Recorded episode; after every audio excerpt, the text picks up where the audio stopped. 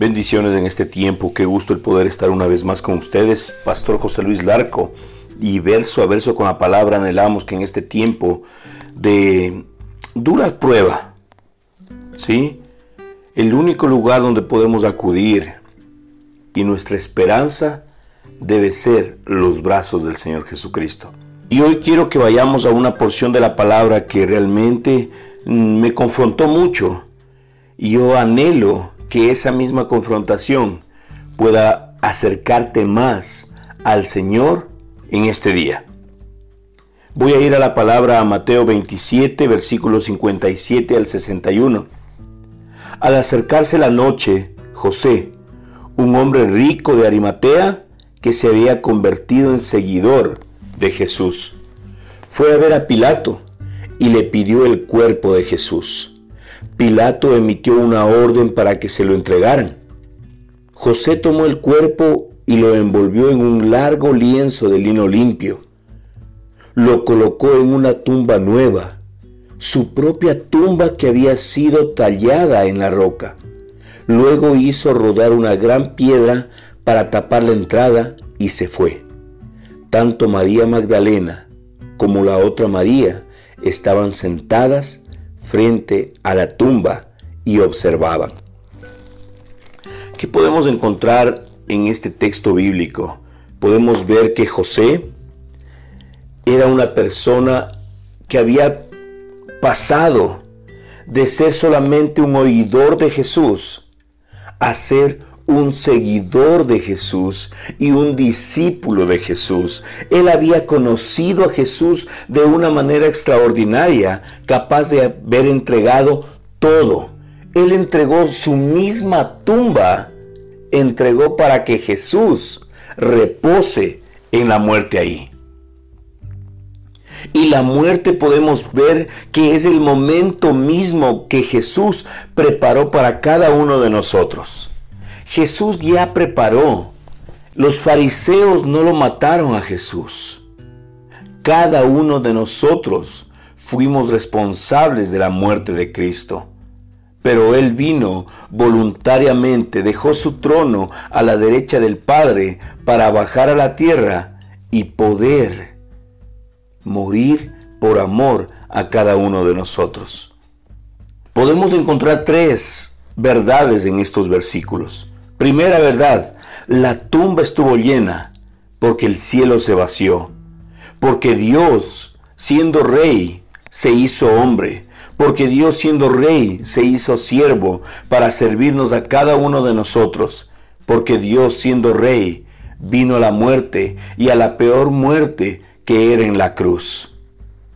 Segunda verdad, vemos que la tumba está vacía para que mi corazón hoy esté lleno. Nuestro corazón debe estar lleno de la palabra de Dios, debe estar lleno de la presencia de Dios, debe estar lleno de lo que realmente Dios ha sido en mi vida y sigue siendo en mi vida. Pasar de ser solamente un oidor de Cristo a ser un hacedor y un discípulo de la palabra de Dios. Y tercera verdad, el sepulcro es fuente de vida y gozo. La muerte de Cristo Jesús nos dio vida a ti y a mí. Y lo podemos encontrar en el capítulo 28, versículo 8 de Mateo. Las mujeres se fueron a toda prisa Estaban asustadas, pero a la vez llenas de gran alegría, y se apresuraron para dar el mensaje del ángel a los discípulos. ¿Qué encontramos aquí? Tú no debes perder el tiempo. La palabra dice que se fueron a toda prisa. No esperaron que pasara un milagro. El milagro ya estaba ahí. Jesús había resucitado. Hoy el Señor Jesucristo ha resucitado en cada uno de sus corazones. La cruz, la muerte, dice que es, estas mujeres estaban llenas de gran alegría. ¿Por qué? Porque el Maestro había resucitado y está vivo. El ángel les dijo, ¿por qué buscáis entre los muertos al que vive? Hoy te digo a ti, ¿por qué buscan a un Dios muerto? ¿Por qué buscan a un Dios que no hace milagros? Si Dios ha resucitado para ti, para mí y para toda la humanidad. Ha resucitado para tu familia, ha resucitado para tu negocio, para tu empresa. Hoy es tiempo que la palabra de Dios sea tan importante en tu vida que no haya otro lugar de refugio que no sea la palabra, que no sea la presencia de Dios, que no sea la intimidad con el Padre. Verso a verso con la palabra anhelamos que lo más importante para tu vida sea realmente estar en la presencia del Señor. Recuerda que cuando tú entras al sepulcro de la mano de Dios, tú sales de ese lugar de muerte tomado de la mano de Dios. Hoy te animo que en esta Semana Santa tú puedas reflexionar sobre la muerte de Cristo, pero también puedes reflexionar sobre la victoria sobre la muerte del Señor Jesucristo, que hoy vive en tu corazón, que hoy vive dando gloria y honra al Padre. Lo que parece que te destruye en un inicio, es lo que realmente construye algo mejor de tu vida. Estamos pasando por esta pandemia. Parece que nos está destruyendo encerrados, tantas muertes, tanto dolor. Pero ¿saben qué?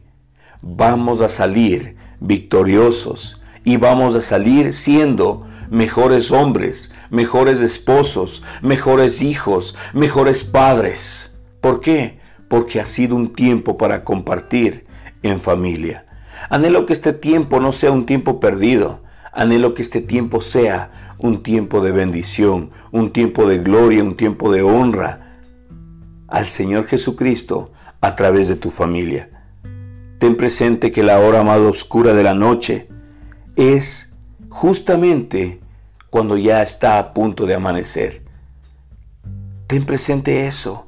Hoy estamos tal vez pasando la hora más oscura como humanidad. Yo siempre tengo una frase que digo, después de la peor de las tormentas, podemos ver el mejor de los arcoíris, recordándonos siempre el pacto del Señor Jesucristo de no eliminar y no dañar a la humanidad, que somos la creación de Dios. Oremos juntos. Amado Padre, bendito Dios, amado Salvador, queremos poner delante de ti, Señor, nuestra vida, nuestra familia, Señor. Que tomes tú el control, toma tú la guía, la dirección, Señor, de lo que somos.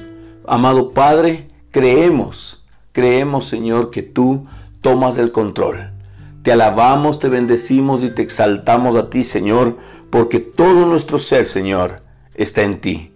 Y en este tiempo, Señor, de cuaresma, nosotros queremos recordar, Señor, tu muerte, el sacrificio voluntario que hiciste en la cruz.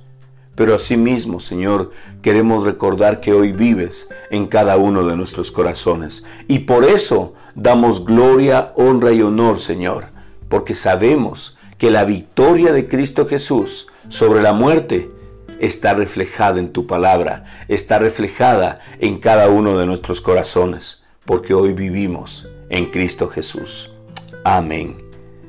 Puedes escribirnos a verso a verso con la palabra arroba gmail.com o llamarnos al número telefónico más 593 994 470-057. Envíanos tu petición de oración. Nuestro compromiso como ministerio es estar orando todos los días por cada uno de los oyentes de verso a verso con la palabra. Creemos firmemente que el Señor nos está respaldando y somos un ministerio, que somos buena tierra para que tú puedas sembrar la palabra de Dios. Bendecimos este tiempo, bendecimos tu vida. Jesucristo te ama nosotros también te amamos con amor, Pastor José Luis Larco, verso a verso con la palabra.